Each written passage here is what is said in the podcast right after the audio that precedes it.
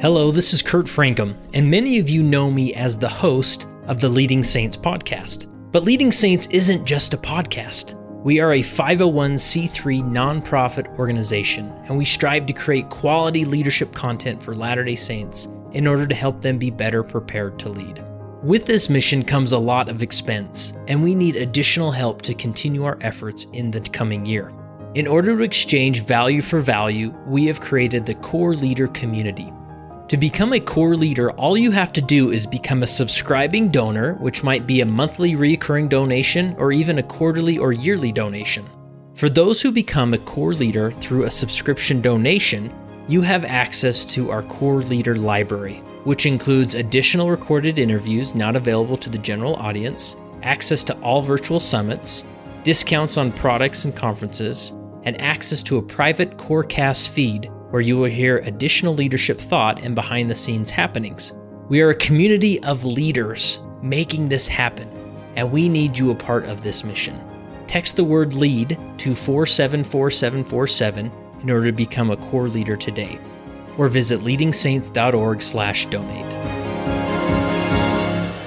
And we're back to the Leading Saints podcast. My name is Kurt Francom and I will be your host. Now, if you're not familiar with Leading Saints, I'm glad that you somehow made your way here. But we are a nonprofit organization with the mission of helping Latter day Saints be better prepared to lead. And one way we do that is through this podcast. And there's 370, I don't know, I've lost count, episodes, almost have two and a half million downloads. I mean, we're really making some strides here. And I hope that you'll add a few more downloads to that, uh, to that pile by exploring the content. There's so many valuable interviews that I hope will enrich your your life, but also enrich your leadership experience. So definitely check that out. You can also go to leadingsaints.org and see thousands of articles there and join the newsletter and check out the summits. And I mean, there's so much content that we've put together to hopefully help Latter day Saints be better prepared to lead. And this episode will definitely do that. It was such a fun episode to record as I uh, invited Quinn Kelly, Bailey Savage, and Deb Hutchins into my home studio here to record. Uh, Deb was actually called in remotely from Twin Falls, Idaho, and uh, but nonetheless, we captured her experience as well. But these are three women who experience same-sex attraction, and uh, they talk about their developmental years in the church, being raised with uh, this experience and and that identity, and and how they reconciled it with the gospel, and and how they're doing that now, and and just so many perspectives. And really, we took it from what could you teach leaders, what could you help leaders with to help them be better prepared to minister to those those women in their ward who experience same sex attraction. And some of their perspectives and points and principles they shared were so valuable. And I, I know that you'll you'll definitely enjoy them. And this is all in conjunction with uh, the North Star conference that's coming up. And I can't, I, just like I talked about in the past, I can't express enough how much how much leaders need to be involved in this conference. So if you are in a reasonable traveling distance from Salt Lake City, on March 5th through the 7th, they are holding uh, the North Star Conference, which they do every year, which is so valuable. And North Star is a third party nonprofit organization from the church, uh, but they help build and stimulate community among uh, the LGBT community of Latter day Saints who are striving to maintain their covenants and, and have an enriching experience in the gospel of Jesus Christ. And they do a phenomenal job at just that. And one of the ways they do that is through the conference. Now, on the 7th, that Saturday, is actually the most important day for leaders to understand and know about because they put on free leadership sessions. So anybody that sits on a ward council and their counselors or, or whatever, they can they can go to northstar.com and register for this conference and go to those leadership sessions. It should be something that you go to every year. I promise you, it will sustain you in in your ministering efforts with uh, the LGBT Latter Day Saints. It is so so valuable. So I'll put all the links of that in the show notes and talk about it more at the end of the episode. But this one is worth a listen, so you're going to enjoy it. So here's my interview with Quinn Kelly, Bailey Savage, and Deb Hutchins. Today, I find myself in our home studio here with uh, three fantastic ladies. I guess one of them is not physically here with us, but with uh, Quinn Kelly, Bailey Savage, and Deb Hutchins. Did I say your names right? Yeah, that's right. Good. Well, welcome, and and you can hear us uh, up there in Idaho. Is that right, Deb? Yep, I can hear you. Good. Awesome. So I want to uh, ask you to do the impossible, and uh, well, let me let me set it up a little bit different. I as we've gone, you know, year to year, as we've been more and more involved with North Star and the good mission that they have, I've always tried to promote their their conference that they have every year, and we do that through talking about topics related to same sex attraction, about that experience in, in, in the context of uh, being a member of the Church of Jesus Christ of Latter day Saints. And so we have, uh, I've interviewed all sorts of different people on from different angles of, of this topic. And one, a few people have emailed me and said, Hey, we would l- love to hear an interview where you interview women who experience same sex attraction and, and their uh, experience in being a Latter day Saint and, and serving in the church and, and, uh, you know, the the day to day, week to week experience of those types of Latter Day Saints. So I thought, great, let's let's find let's find those women and bring them in the studio and have a conversation. That's what's led us here. So now is where I'm going to ask you to do the impossible. That is, tell your story in five minutes or less. Okay, roughly speaking. I know, uh, obviously, your story is uh, much more in depth and personal that way. So, Quinn, why don't we start with you? Sure. Uh, where where do we begin to understand your story and put you into context here? Sure. Thanks. I grew up a member of the Church of Jesus Christ of Latter day Saints. My parents were converts when I was a baby. So, again, essentially, I grew up a member. And I grew up in the 80s, which was a time when there wasn't a very significant dialogue surrounding LGBT issues, yeah. a very pervasive dialogue. And so it wasn't something that I thought about. And that was coupled with going to church each week and attending Young Women's and hearing the same message that you'll grow up, you'll get married, in the temple, you'll have kids. And so those two things, growing up in the 80s coupled with with this message that I heard each week, made it so the thought never occurred to me that I could experience same sex attraction. Mm. And it might sound funny to someone today and in 2020. Yeah. But I can tell you the thought didn't occur to me. And this was before you even recognized maybe some of these feelings or Right, uh-huh. right. I, I I didn't recognize the feelings and didn't think that there was any reason for me to to experience this. It wasn't until my early 20s when the thought occurred to me for the first time I might experience same gender attraction, but this was around the year 2001, 2002, so still quite some time ago. Another 12, 13 years passed and I'd call it like pressure mounting up, up like a dam, water in a dam. Mm-hmm. And I could no longer deny those feelings. And so this was about five years ago when I one morning just woke up and said, I think, I think I'm gay. I think I experience same sex attraction. And after talking to a lot of people, I, I believe that we've had similar experiences in that admitting it to yourself mm-hmm. is almost as difficult as coming out to to other people. And that was about 5 years ago and that was a hard step for me. Mm. But I acknowledged those those feelings. I came out to select family and friends and began the process of reconciling my faith with my my attractions and my feelings. And that's been about a 5-year process for me. And like many people you'll talk to that are reconciling faith and, and attraction, it's been a difficult process. It's been hard.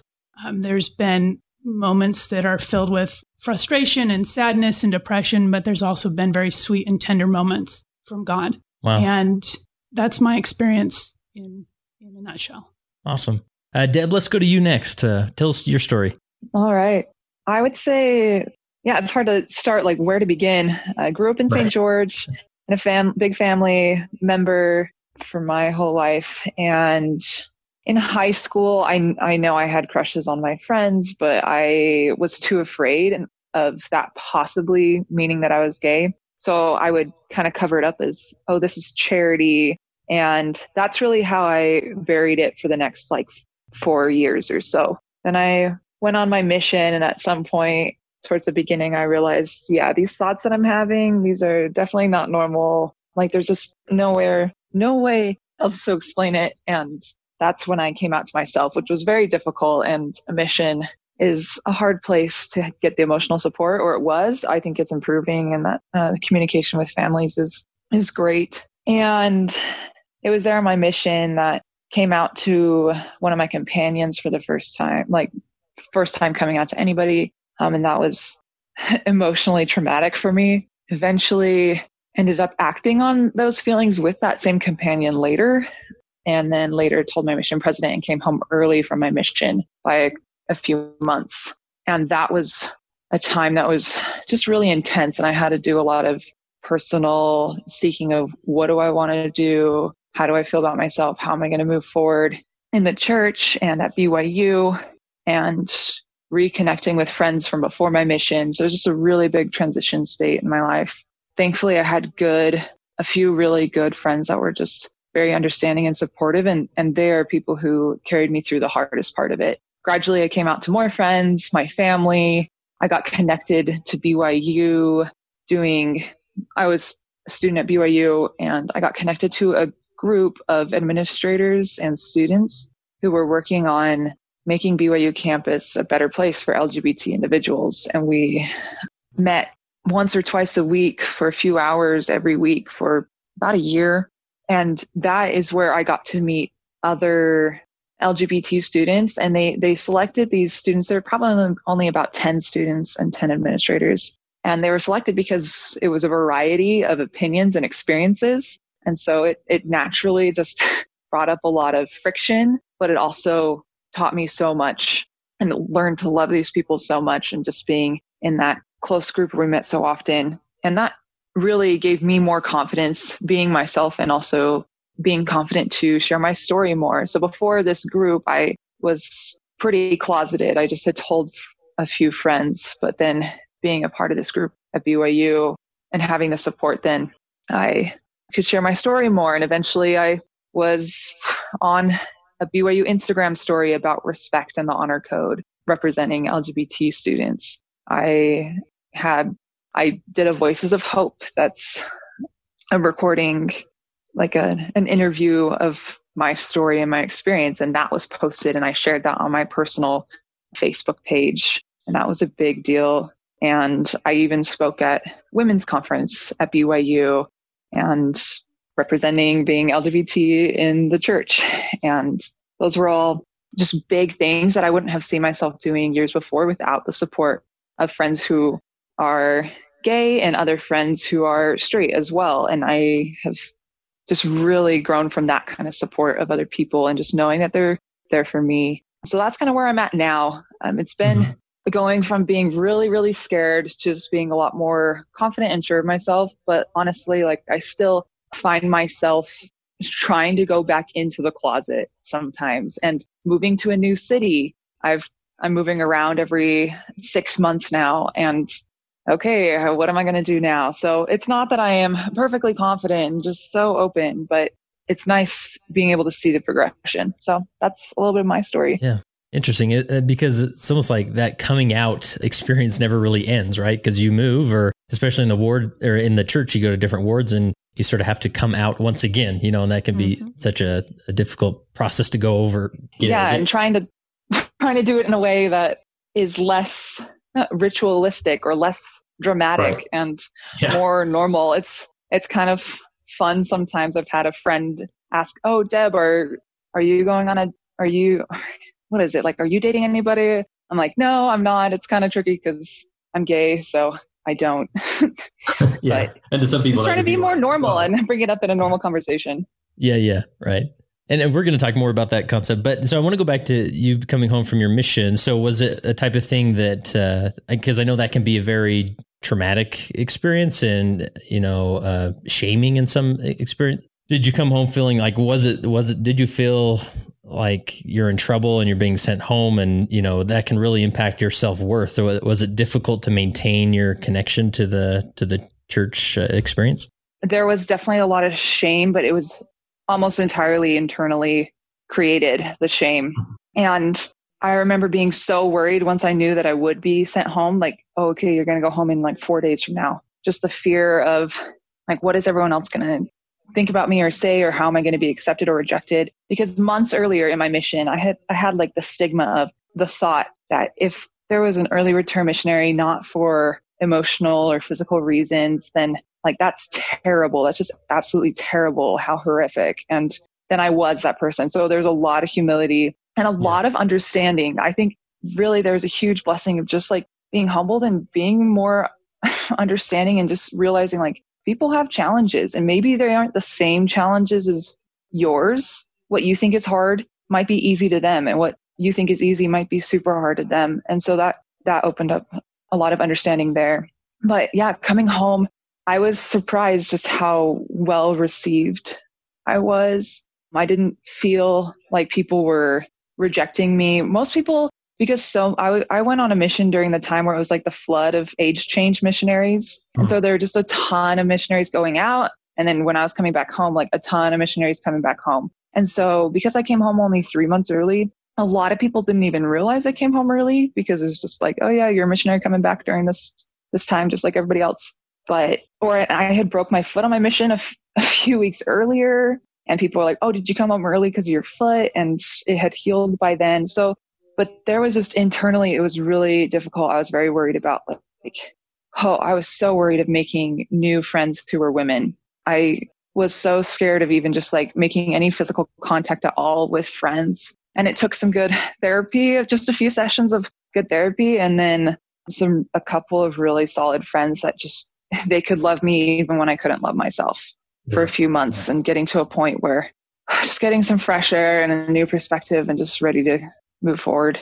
Awesome. Well, let's. Uh, we're definitely going to touch more on that. And I also, as we go through this, uh, Deb, feel free. I'm just intrigued by that transition because obviously you weren't the first to uh, go through something like that. You won't be the last. And so I think uh, maybe learning more about your perspective as far as what leaders could have could have done or did do or all that in that process, that'd be great to to touch on. So, uh, Bailey, let's uh, recap your story.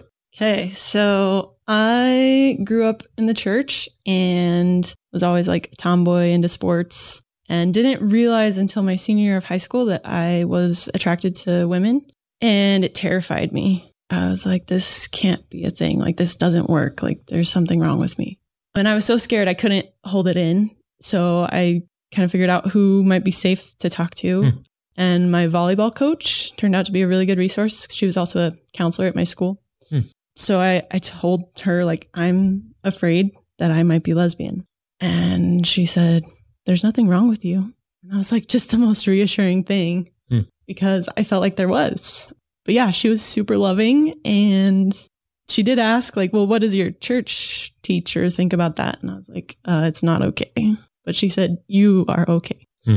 And um, I really needed that because I spent a lot of years after that kind of like in denial.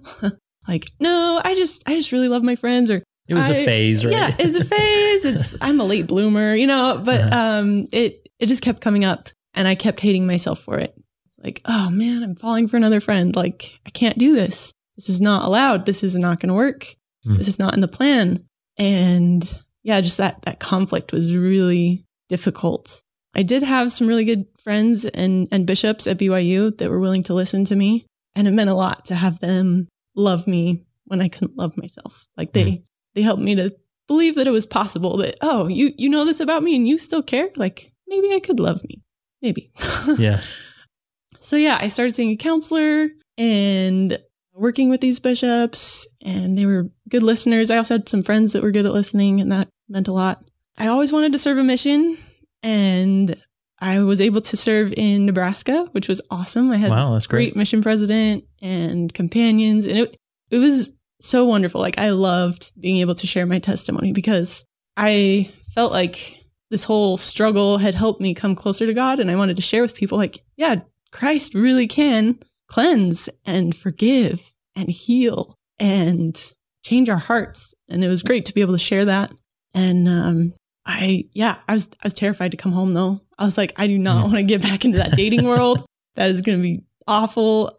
And when I did get home, I moved in with some mission friends, and they're like, "Oh, you should date Jared Savage, who's in the ward." And I was like, "I got home a week ago. You all need to calm down. Like, I don't even think so." And they didn't know that I was attracted to women, but I did want an eternal family. Like that's always been something that's really important to me, like one of those deep desires of my heart. So I um, was like, well, I, I got to date guys then if, if I'm gonna, you know, raise a family in the gospel and be a mom like I always dreamed. So I started dating Jared and he was a really nice guy. And I think God knew this was going to be hard for me. So he like gave me reassurances all along the way. Like he's really good. Uh-huh. His family's really good. And not just he's good, but he's good for you.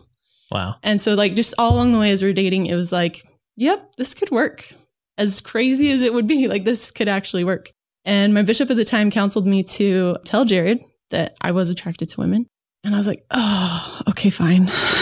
so I did and gave him some time, like, you know, take it or leave it. I, like, whatever you're comfortable with, great. And he thought about it and came back to me and was like, you know, I like the direction you're going in. It's the direction I want to go. So let's go in it together. Hmm.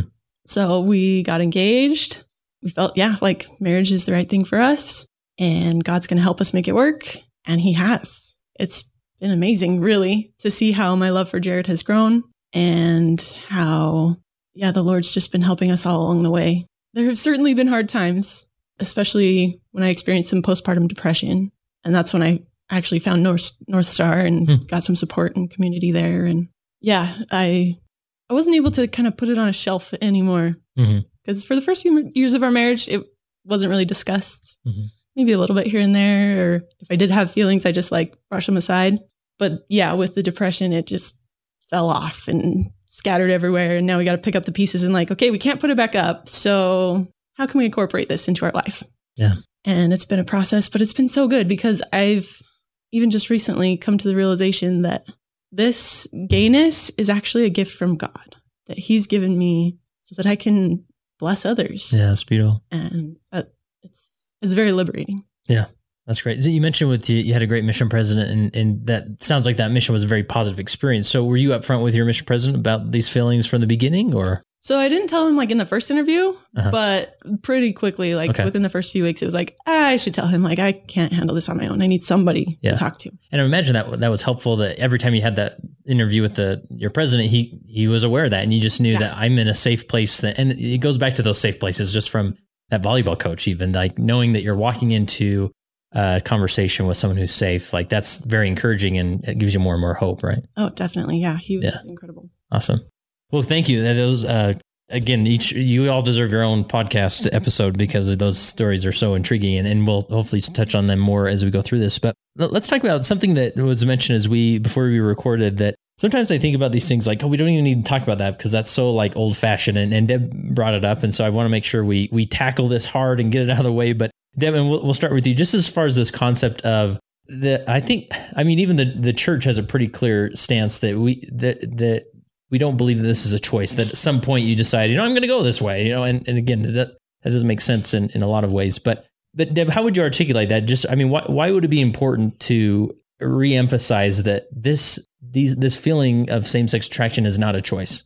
I think if someone assumes it's a choice, it just it's kind of taking away the fact of and the reality of the challenge of the situation. And so I think that's what hurts so much is just feeling such a huge gap of not feeling understood.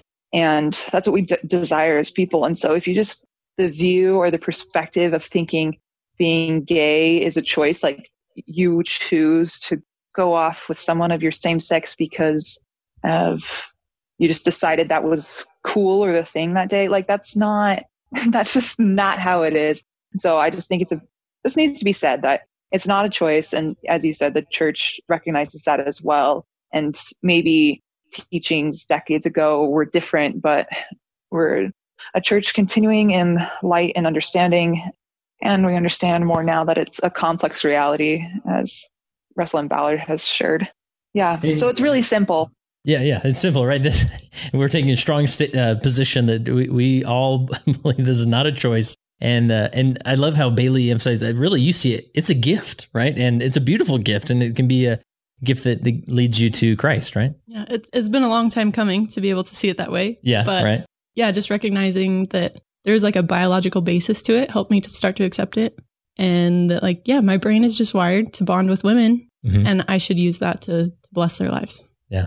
And I can see that from a leadership standpoint, like somebody coming in to, you know, the quote unquote, the bishop's office, right? Or, or some coming out where if you're in the state of mind of like, oh boy, like this is uh, one, obviously, if you think it's a choice, you've, there's a lot more work for you there. But, but even if you're like, okay, this is a trial, like even if you're in that, it's not as helpful. But when you say like, oh, this is a gift, like this person has come into my office to share with me something they've been blessed with and a, a, uh, uh, uh, a blessing that'll lead them that, that can lead them closer to Christ, right? And that I think it puts everybody in a state of mind that's going to help things progress to a healthy place rather than think, okay, this is like a burden we need to overcome or things a like that. Problem that needs to be fixed. Yeah, or something that needs to be fixed, right? Quinn, anything we're missing there? Is that have we we're clear? We're all right. We've made we're clear on that point. So, Deb, I want to go back to something you mentioned. Uh, you early on when you were sort of reconciling these this this identity with uh, with yourself that you thought maybe it was charity, and this is interesting because I've talked with a, a room full of of men who experience same sex attraction, and and I know even in my ex-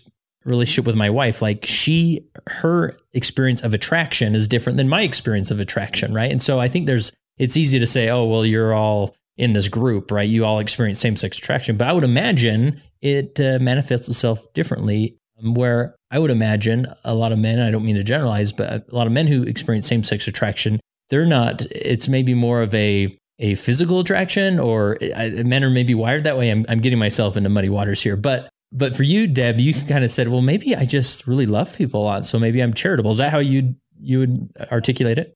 Yeah, and mostly in high school and my first few years of college, that's kind of the perspective that I had. And I think going back to what Bailey was talking about with gifts, that there are natural gifts. And so I do believe even if my attraction isn't charity, like I can realize that now, I think it opens up the door of feeling charity more easily. It's mm-hmm. almost like the door's open. I just have to go through it. It's it's really it's a lot easier to love people. And then it also helps me reach out to people that are harder to love that I don't naturally love, but I have this natural practice and ability to care deeply about people and to be willing to serve other people.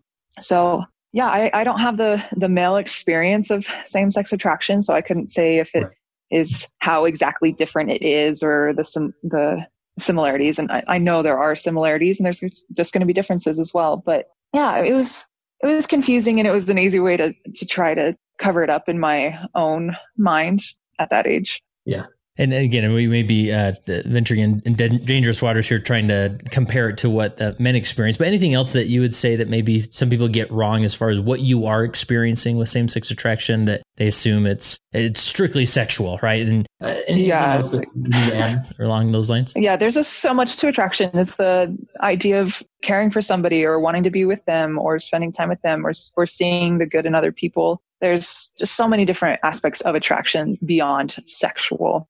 And yeah it's it's more complex than than just sexual attraction. Yeah sure. and a lot of and that's the other thing is that there are so many ways that can be expressed attraction in an appropriate way without yeah crossing a boundary of any kind that is actually really nice and other people appreciate and being able to compliment freely and to see the good and be supportive yeah, and maybe that helps us dovetail into this conversation of as far as the importance of connection with other women in your experience. Because you may think like, okay, I I recognize that this is part of who I am. I'm, I'm attracted to the same sex, so I need to somehow get involved with a men's poker night or something. Because then I, I'm not around women. Right? That would be ridiculous, right? So, but none. But you've all have recognized that actually connecting with women through and and the church is a great place to do that has really benefited your faith and uh, your your stability as a person. Uh, did, did you bring this up, Quinn? What, what are your thoughts on that as far as connecting with other women?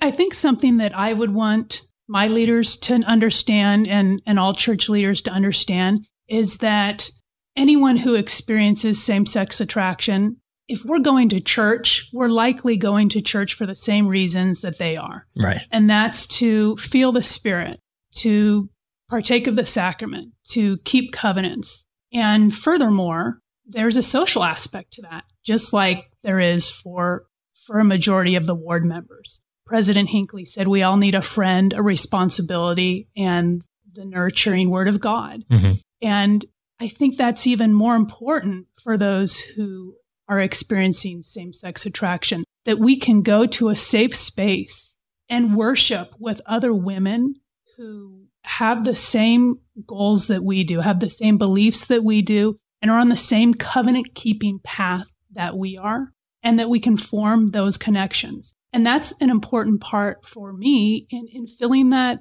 that hole in my heart. And so I don't want a leader to think that I'm at church to, to find someone to date. Right. Or to make those type of connections. I'm there for the same reason you are. And it's so important to, to form those friendships. And this is one place where I can go to get that support. Yeah and I can see like that a scenario could happen where a bishop, you know, maybe you come out to to a bishop and then you know he may give a heads up to the Relief president, hey, just uh, make sure that you know not, no silly business is going on and they're making they're, they're not connecting too deeply with other women. But in reality just like deb's experience like 90% of what she described of, of this attraction is completely legal right? Like connecting with women spending time with them caring for one another right obviously there's some clear lines there that uh, that you know shouldn't be crossed but but not to discourage that just because maybe your brain is wired more more in this way than, than not right?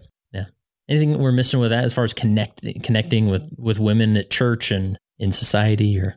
Something uh, with that as sorry as quinn had talked about like the reason of going to church and having it be so similar i can i agree. And as i was pondering and preparing for this interview i was thinking of what respect i have for any lgbt individual who is connected at all with the church that the reason that they're connected has to have some deep testimony to it. So for even our friends that end up leaving the church or maybe just coming every once in a while or even just reading some scriptures sometimes by themselves, not at church, that they have such a deep testimony of something. And I just really admire that and respect that, that if you don't go because it's easy, you go because there's something important that you find there through Jesus Christ. Yeah. Awesome. And I can just imagine like a, a leader, again, approaching this as it's a gift, right? Uh, uh, coming out to a leader and that leader coming back at you with, oh, this is a gift. This is beautiful. In fact, I need you to use this gift in Relief Society, right? This supercharges you to be a charitable sister, to be loving and connecting. And so lean into that, right? And that, that can be a message of, oh, wait, I'm not, you mean I'm not broken? I'm actually enhanced somehow. This is great, you know, and it can be a hopeful message for sure. And then uh, maybe as far as in, I think Bailey, you mentioned this before we hit record. As far as letting us serve, right? I think a lot of people think again that maybe that naive leader would think, okay, let's kind of put them in this box here, and sure, come to church, yeah, but let's not give you any influence here because you know we don't want this getting out or out of control. But what, what's your thoughts on that, Bailey? As far as letting letting you serve, and maybe how are what are some examples where that you've heard that maybe this is discouraged leaders from letting them serve? I don't actually have a whole ton of negative examples because I've been blessed with amazing bishops and other church leaders who have let me serve, and it's been amazing. My current bishop has made it really safe for me to start coming out because I feel like that's where I'm I'm ready. Like I was in Young Women's and I felt like in this one lesson, oh, I should actually share at least a little bit of my story mm. as it relates to the lesson. And so I went and talked to him and I'm like, are we okay with this? Like, because I need you to have my back. Yeah, right. That's, and, that's crucial. And he was like, yeah, I actually think that would be awesome and really helpful for you to share that with them. And I was like, okay, great. And then he happened to be in the lesson with me when I, I did. And I was so scared. Oh my goodness. Yeah. I'd never come out like to a group before. And I was shaking and I waited until like the last five minutes of class. But then I, I did. I just let them know, like, hey, this is part of my experience and how it helped me gain my testimony. And Bishop was like, and isn't she adorable? like he just he just is always overflowing with compliments and expressing love for me and letting me know and letting everybody else know that this is okay. Yeah. Yeah. That's powerful. Quinn, do you or how have you served? Right. I've I've had many callings from in the young women's to the relief society to most recently gospel doctrine teacher. Mm. And I think it's important to note that in terms of serving. And again, this might be an outdated idea, but simply because I'm gay or because I experience these attractions doesn't mean that I can't serve with the Relief Society. Yeah. Doesn't mean that I can't serve with the youth. Right. And maybe that is an outdated idea, but I think it's still important to note because there are, are leaders that could feel that way. And we certainly shouldn't be excluded and we should be included like Bailey's experience. Yeah. And it's almost like s- s- subconscious exclusion a little bit. Like, I don't think any leader is mentally thinking, okay, because they experience this, we're not going to let them have these four callings. But just like throughout the natural conversation, as you discuss names for callings, like just check yourself, make sure you're not automatically leaving some of these names out, right? Um, and that that can be uh, where maybe some of the damage comes from. So you mentioned as far as like leaders it was important that the leader had your back, Bailey. I, th- I love that. Like any other examples of like you mentioned just in the context of a class, like when you opening up about this, and we're going to talk about coming out in this, especially like in Deb's scenario where she she moves a lot in different wards and has to go through this again and again. But what are some other examples of how leaders could really have your back in this experience? Well, for those who are not out, I think it's important for leaders to somehow make it known that they're available and willing to talk about hard things, mm. including LGBT experience. Just so that like anybody that is scared and doesn't want to come out or doesn't feel like they have anybody they can talk to, if that leader had just like maybe mentioned one time some friend that they have or you know, they would let that scared little soul know that oh, that's a safe person I can talk to. Mm-hmm. So kind of use you as a as a resource. I mean, that's one way yeah. he show he that leader will show confidence in you, saying this is person's a resource. Talk to talk to Bailey because she she gets it right. Yeah, yeah, that's good. I mean, I think that's that it. that's a strong message. So now I want to talk about this concept of coming out because we've seen some examples. Sometimes the, the media gets a hold of it, or Facebook, you know, gets shared again of people maybe coming out in sacrament meeting during fast and testimony meeting, or you know, some of these more public settings. And it's one of these things that's like, okay, like like maybe don't do it that way, but th- it still has to happen some way, right? Like, what what are your thoughts as far as like how would you? Or some people say, why do I don't need to come out? You know, as with with this thing I deal with or that thing I deal with. So why do you have to come out with this thing? But it is, from what I understand, it is important in that healing process and and in that spiritual development, right? So what do we need to understand about this concept of coming out that's so crucial? I think it's important to recognize everybody needs to do it in their own time and in their own way. Yeah. So for me personally, to this point, it's been more like one on one as I, you know, connect with my ministering sisters or whoever, like, oh, yeah, this is part of my experience. And just like gradually making it known in an individual one by one basis. Yeah. And, and, now it's you coming out on a podcast as well. So, so yeah, now I get to share it with the whole world if I want. Um, yeah. Deb, what about you as far as, you know, you talk about this concept of like the first time it feels more like this event, right? I sat my parents down or I sat my friends down and I and I told them this thing, right? But now, you know, after you've had that big moment, just like Deb, your experience, I mean, this is sort of a day to day, week to week thing that you sort of have to work it into natural conversations without being like, all right, this is a big thing I'm about to tell you, right? Any thoughts uh, that would be helpful from you, Deb? Yeah, well, and what you had said earlier, about coming out at church is just like, well, people don't have to come out either. You know, mm-hmm. whenever they feel like it's a good time for them. Um, something I consider right now is coming out is an experience where afterward I just feel really vulnerable or scared with how that person is going to, from that point on, treat me or interact with me. And I would say always, I am way more afraid and way more worrying about me being gay than they are. And so, so now I've gotten to the point where if it is really pertinent to the conversation or for some reason it just makes sense, then I can, I can do that. If someone's asking about my dating life or, oh, you're going to go move over here and you're going to go find someone to marry, you're going to find your guy. And I'm like, yeah, probably not. And sometimes I could say, yeah, probably not. Like I'm actually attracted to women. So it's not really a big goal for me right now. And, mm and I think you had even mentioned like testimony meeting or talk that like that would be inappropriate. And it's like, I think there's a lot of ways that it could be inappropriate. And I think there's a lot yeah. of ways that it actually could be yeah, for sure. appropriate. It's not the focus. It's not the, hello, I'm going to share my coming out story. It's I'm sharing my testimony. And maybe part of that is right. I've had, I've seen the support of Christ um, and his understanding in, in trials of my life or in things that I feel misunderstood about and that could come up that way in in a really appropriate kind of way with a focus on the savior. But yeah now it's it's really a decision where i felt like for a few years that it was something I, I needed to tell because it felt like a secret. And it just doesn't feel good to be keeping such a big like secret from some people that are so mm-hmm. close to me in my life. So i kind of went through that phase of telling people who i felt like really should know these things about me. They know so much more about me, and that it's a key part of my life experience.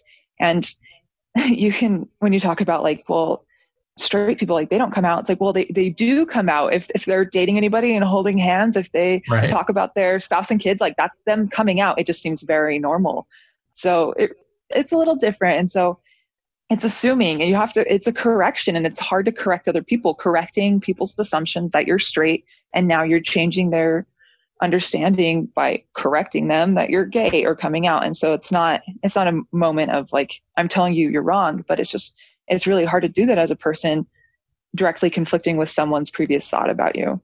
Yeah. And uh, like you said, there are so many ways where it could be appropriate, like for a sacrament a meeting setting, where I, I would love for, you know, if a bishop is aware of somebody who is has this desire to be more open about it, you know, to say, hey, why don't we why don't you we have you speak in sacrament meeting, kind of tell your story a little bit, to, you know, work into some gospel principles, and this could be very uplifting and engaging talk that would bless. And, and maybe it's right? a fifth Sunday lesson. Yeah, like if it's going to be about like loving LGBT individuals, I, I would see that as a like a wonderful fifth Sunday lesson or Relief Society or Elders Quorum lesson. But yeah, I think there are places and spaces for that. Yeah.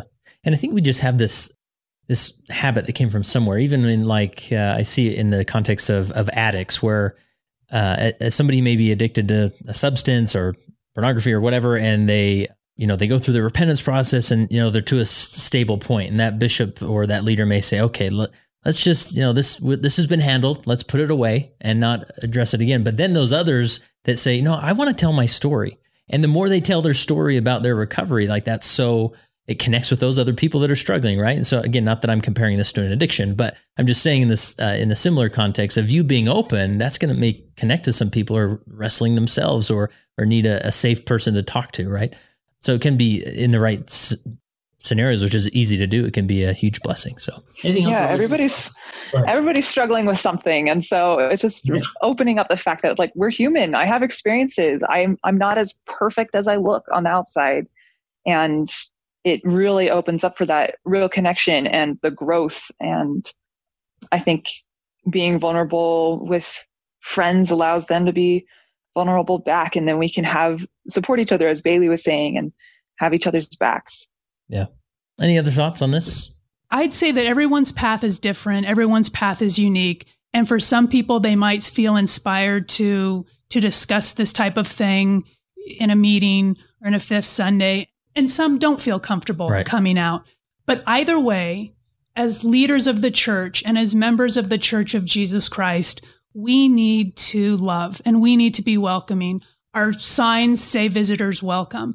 Everyone that walks in to the chapel needs to feel accepted and loved. And certainly there are prerequisites for things such, such as temple attendance and callings, but there's no prerequisite for walking in the front door and being part of that congregation.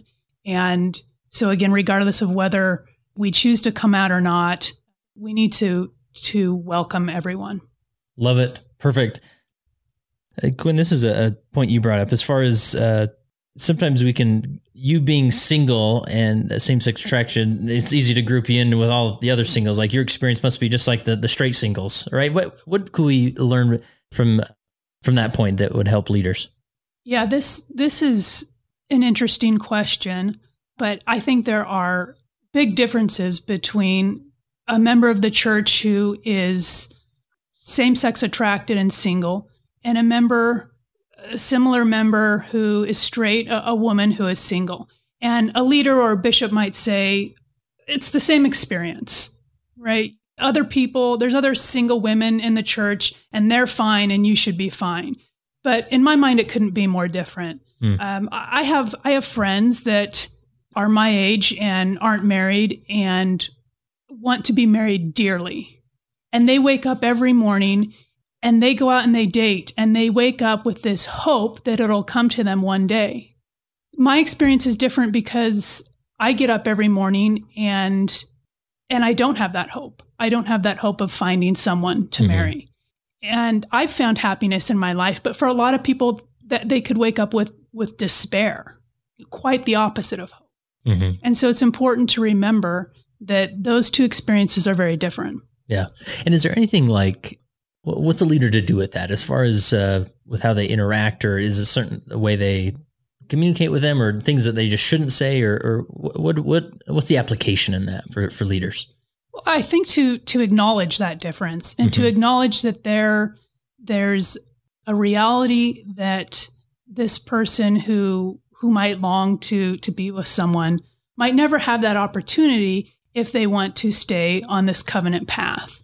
And then secondly to realize that that there are still opportunities for joy and happiness in this life. And LGBT members of the church can and have found those paths of happiness. Yeah.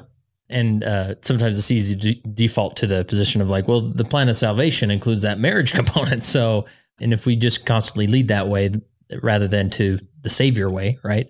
That's uh, that's maybe the the slight difference that can really do more damage than good, right? Bailey, any thoughts your way? Along the lines of like avoiding damage and saying things that are hurtful. I think it's great that anybody that's listening is listening and hearing our perspectives, but I would encourage them to keep learning and to keep, yeah, finding resources. There are tons of fantastic resources published by the church and even just scientific articles that can help you understand our perspective so that you are more aware and less likely to to influence us in ways that would be damaging. Because I think even Jared and I, before we were married, we had this this like hope that maybe my attractions would go away once we were married. Like that, I don't know, different people had suggested that that might be a possibility, and that's just not the case. And so, like understanding those types of things can be really helpful to not, yeah, like give us false hope or right.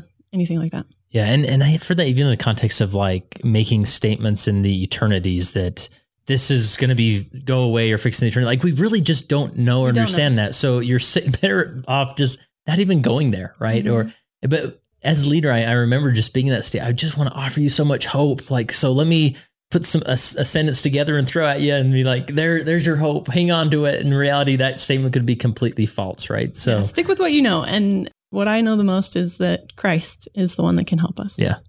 And you mentioned this before you hit record, as far as like this concept of as a, one of the best things a leader could do is just educate themselves, right? Learn. Mm-hmm. The, you mentioned articles. The church has articles, websites. You know, North Star is a great resource uh, yeah. for all these things. So, uh, just being proactive and learning, like even if they say everything wrong in the book, but you know that they're trying and they're actually looking into some of these things, like that's that's really all you need at the end of the day, right? I yeah. Mean, yeah. And it's nice if they can even just say, like, actually, I haven't, you know, had a lot of experience or learned much about this, but I want to help me understand your perspective. And being willing to listen to us is really reassuring. Yeah. And this is a, I just this is a softball plug that I have to take with with North Star because you know every year they they put on this conference and there's a leadership session that's completely free to members of ward councils and I you know, it's it's so awesome to see those rooms fill with leaders. But I'm always like, we're we're do this in Salt Lake. Like, there's we should fill up arenas with these leaders, you know. And it's so simple. And or I see people, I'll talk with people like, oh, you coming to North Star again this year? Like, oh, well, I went last year. Like, I'm, you know, maybe next year or whatever. I'm like, like if you like this is really the only thing you need to do is just once a year you go to this leadership session at, at North Star and you just educate yourself. And again, you're you're not going to come out an expert or you're not going to know everything to say, but knowing that they have a bishop who goes to this to this these leadership session is just trying to understand and learn like that is so much of the work right there, right? So you got to just get to these leadership sessions and and and really go to the entire conference. It's fantastic, and I go to the com- the entire conference every year, and and I I always walk into rooms and uh, breakouts where I think I have like no personal connection to this topic, but I'm just going to sit and sort of try and hear others' experiences, and it blesses my life so much. So get to the North Star conference, all right? We'll, keep plugging that. But uh, Deb, any thoughts that I don't want to skip over you uh, at a distance? So thanks. Yeah, when oh the concept of eternity and the concept of hope. Mm. As you were saying, like we don't know what's going to happen and we don't need to pretend that we we know, but there are a few things that we know. As Bailey said, the hope comes in Christ and it's true that there's this is even though like I don't know what's going to happen with my marital status throughout eternity, I know that God is good and that he loves me and that he has power and he has a plan and I just do not feel doomed. I don't feel destined for sadness for eternity. And I know there's hope and I I don't know how it's going to all work out and I don't have a plan in my head for how it should work out. But I just know that it's not a gospel of being doomed. And so when it comes to a bishop, something I appreciate as being a, a YSA age is not getting pressured to date men or not mm. getting asked and pushed about that a whole bunch, especially if I've come out to them. Just an appreciation for where I'm at and the contributions I can make as a single member that I think there, when we're talking about callings, YSA gay YSA members contribute so much to the church, particularly to the youth and YSA and mid single adult age. It's so having mid single adults that are single and willing to serve and have time and energy and an enthusiasm. And it's amazing kind of what the contributions happen, particularly to the youth in the church through YSA. So I think bishops have some like secret trump cards of like look at this like we can pull in this person who's just really willing and excited and has the the time and the talents and the willingness to contribute to a ward so i yeah. think being seen for the gifts that we have instead of oh you're don't have any hope but it is so different i was i would agree so much with quinn that the difference of being single and straight in the church is you have this hope for maybe someday or eventually in eternity or oh it's one of those 2000 stripling warriors, which we have no idea about their marital status either. But they all live, so I don't know whatever. maybe they right. found people. Um, yeah, they all maybe grew old, grew, grew old with grandkids, yeah. right? I'm like, I don't know why we're all going after them, but okay. Um, uh, that it's there's just so much that we don't know, and so there are going to be other points for anchoring our testimonies other than dating when it comes to church. Yeah. Yeah, for sure. And you mentioned as far as the the resource that you know, especially the YSA LGBT group is. Uh, I know when I go to the North Star conference, like, and, and, I don't mean to generalize a certain demographic, or anything, but you people are just a lot more fun. There's more energy there. There's hugs going around, and, and you know, us boring straight people are, uh, you know, don't touch me. Like, let's just shake hands and uh, we'll, we'll be good there. Right. You know, so uh, just being more involved in that community has really helped me grow personally. And so leverage that again, going back to this is a gift. Like, so why aren't you using it in your ward? It is a beautiful gift. Right. Awesome. Um, anything else on that topic before we move on? We're good.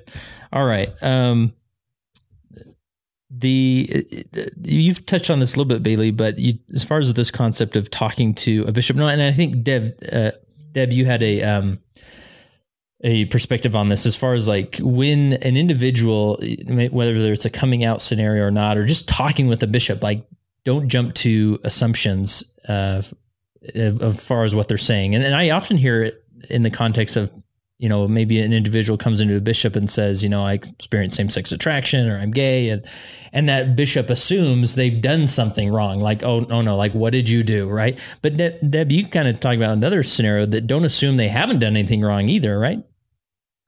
Yeah, I it felt weird writing it down, taking notes, but it's like don't assume the best in people, which seems like counter. It's like uh, hear me out. The understanding of if I'm coming to a bishop saying, "Hey, I need help, or even if I don't say I need help, saying, Can I meet with you and talk to you about this? It's probably because it's weighing me down, or I have something that's hard to deal with that, okay, I've finally gotten to the point that I can talk with my bishop. And if I come and come out to my bishop and then just instantly, I've had this happen with just other ward members or a bishop where the, then they just instantly start praising me of, oh, I'm so glad you're just not dating other women and that you're staying in the church and that you're not doing you're not going down a different path.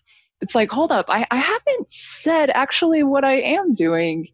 And right, you know yeah. and maybe maybe i'm not doing those things that you're thinking of but give me the space allow me the space to talk and particularly in the role of a bishop where if there's someone that i'm supposed to talk to about spiritual development and progression or spiritual setbacks and trip ups than to allow the space. It's so much harder if two seconds ago he just said, Thanks for being so perfect at this, that you're like, Actually, I'm not perfect at that.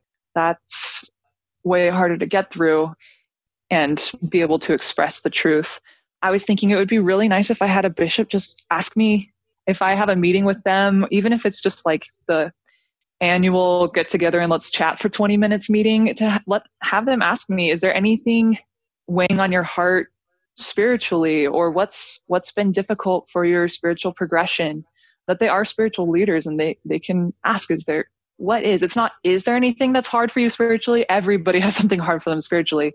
And mm-hmm. so that opens up the door. And so what it is is it's reaching out part way to allow the other person reach back and instead of me doing 100% of the coming out and hey can we meet? And can i tell you my hard things? And now i'm going to say this hard thing.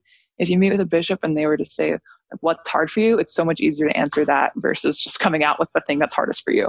Yeah. No that's helpful. And, and i love that. And i think a lot of leaders especially bishopric members will hear that be like well we we ask them that question every two years during their temple recommend you know is there anything that would you know hold you back from whatever the question is? But really like in the context where you are in a sincere conversation one to one and you're not just going down a list of questions asking them you know anything that's weighing on you let's talk about it right? And and that just opens a door of, of safety like bailey mentioned earlier that's so helpful of just letting that out. And and it's sort of the you know going back to when people assume that you are this perfect latter day saint that yeah you experience same sex attraction but uh, haven't done anything wrong it's sort of the phenomenon like being a parent when when I go to my daughter and I'm I raise her again and again like oh you're such the perfect daughter. You're doing so good. Oh you do so well. And like with all these affirmations that are so positive that, that she then absorbs them thinking I can never I can never let him know that I actually do make mistakes right?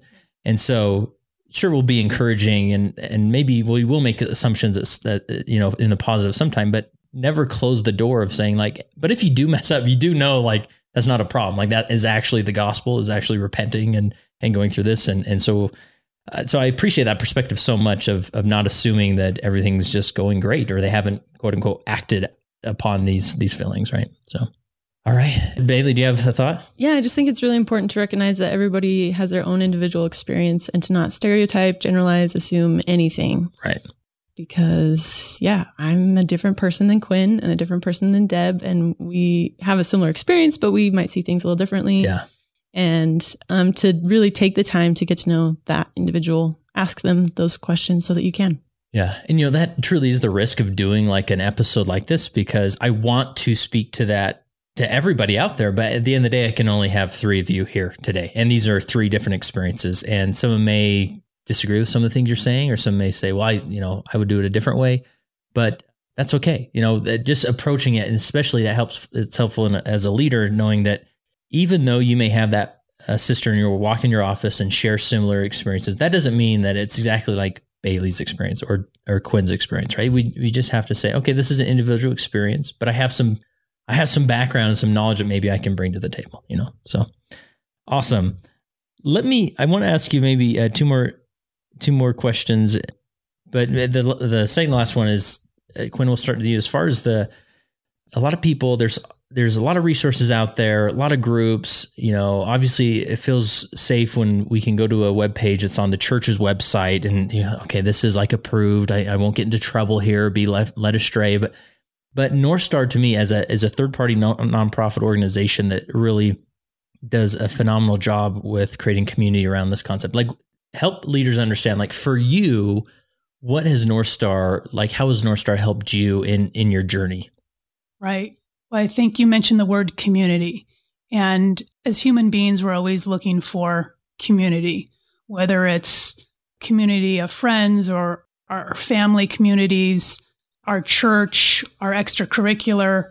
And this experience is no different. In fact oftentimes perhaps there's more of a need for community because many of us have been so alone in our journey for so long. And so when we can finally understand and acknowledge what we're experiencing, I think that the first reaction is to go and find someone else who can relate and to be a member of the Church of Jesus Christ of Latter day Saints and to experience same sex attraction or to, to be gay is a unique and singular experience. And North Star is a place where we can come together and find individuals who are living similar experiences.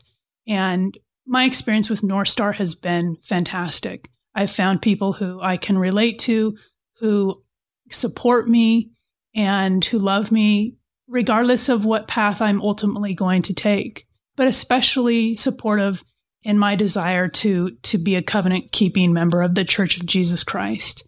And there's also discreetness there.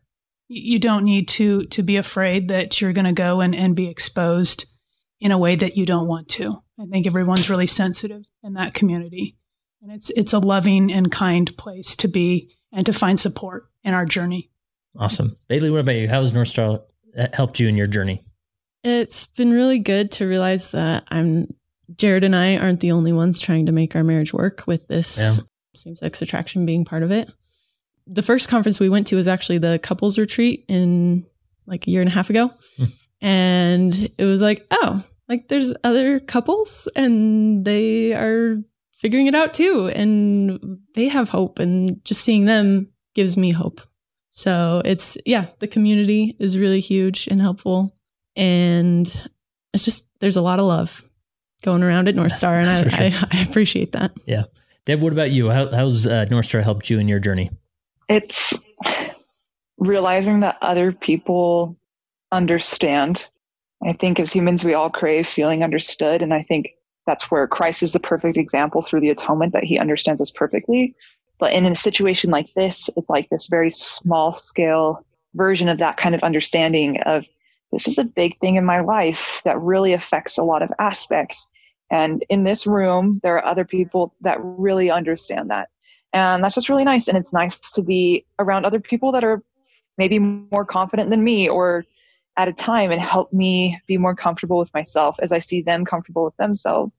Then I can relax a little bit and realize like I'm okay and this is okay and there's hope as it's nice seeing people that are a few years farther out than me and how they've paved their path and that it, it looks pretty good you know? Like my my life is not destined for sadness that there there's great opportunities and happiness to be had.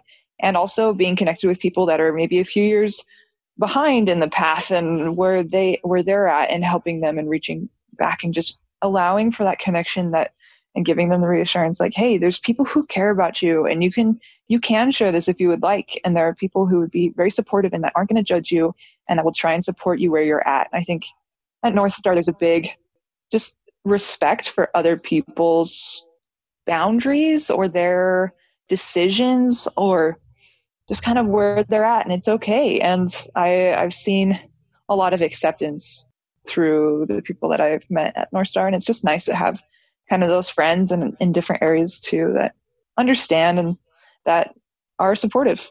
Love that. Well, Deb, we'll, we'll stay with you with the last question. And this will be our last round robin question here. But how has uh, you recognizing this gift of being same sex attracted helped you become a better follower of Jesus Christ? I I've had a lot more compassion and patience and the understanding that people need to be reached out to. I think being gay has opened up my ability to minister to other people better and to realize everybody just needs a friend or someone to reach out. And that has, whether they be gay or not, or whether they have social, lacking social skills, or if they're new to an area or whatever, or even if they're the Relief Society president, everybody needs a friend and some support. And it's just, being able to listen and connect with people and help them where they're at and be with them where they're at and just love people for who they are. So that's what I would say. Bailey, with uh, how has your gift of being same sex attracted helped you become a better follower of Jesus Christ? I just want to say ditto to what Deb said. I'll just replay that again. Yeah. that was good. Oh, it's just I have developed more compassion and understanding and love people, all people. Great. Gwen? I would also echo what Deb and, and Bailey have said. And I'd add that this has been an interesting life experience, to put it simply. it, it has been interesting for me. And at one point in time, I had to, to think about that scripture, men are that they might have joy, and wonder if it applied to me. Did that really apply to me? And after years of, of reconciling, I realized it did apply to me and there is joy in in this path and I feel like the gospel is filled with paradoxes. We read things such as the last shall be first and the first shall be last. Take my yoke upon you and your burden shall be made light. Lose yourself to find yourself. And from a distance, these paradoxes seemingly contradict. But upon closer examination, we see that they don't. And sometimes it's easy for me to feel like I can't reconcile my attractions and my religion, but upon closer examination, I can. And I've had to adopt a very nuanced belief system to hold these seemingly contradicting ideas and pieces and parts at the same time. But I've found hope and I've found joy in that. And I've found that they're not incongruent, incongruent. These pieces and parts of me are not incongruent or incompatible. And in fact, not only have I found hope in the gospel of Jesus Christ, but I've found happiness and hope not in spite of my attractions, but oftentimes because of them. That concludes my interview with Quinn Kelly, Bailey Savage, and Deb Hutchins. Uh, bless their hearts. I love them so much for coming and sharing with me. I learned a lot. I hope you did. This may be one that you could share with a bishop, with a Relief Society president, whoever comes to mind. That maybe you could drop a link in an email and send it their way. That it would be so valuable, and this is really how we we help others is by sharing, right? So share it, please again, I can't encourage you enough to go to northstarlds.org and uh, check out the. Uh, of course, I'll put the link in the show notes, but check out the the resource of the conference coming up and be at the leadership sessions, even if you have to carpool and, and drive across uh, Wyoming and, and get there in time for the conference. Like this, it would be so worth that trip to be there and to be involved in the, the leadership sessions. So go to, well, just go to the show notes and there you can uh, find the link to the North Star Conference or northstarlds.org is the, the link as well to to register and be there. You do need to register, even though the leadership sessions are for free, so we know how many are coming and whether to set up more chairs, right? That's what we do in our culture. But, anyways, thank you. If there's any other topic or perspective around the the LGBT community and the LGBT com- people out there, Latter day Saints, what are we missing? What could we bring to you that would better help you understand and better help you enjoy your leadership experience ministering to these individuals. I, I know there's something. So go to leadingsaints.org slash contact and let me know. And remember, text the word lead to 474747 and join the core leader community today.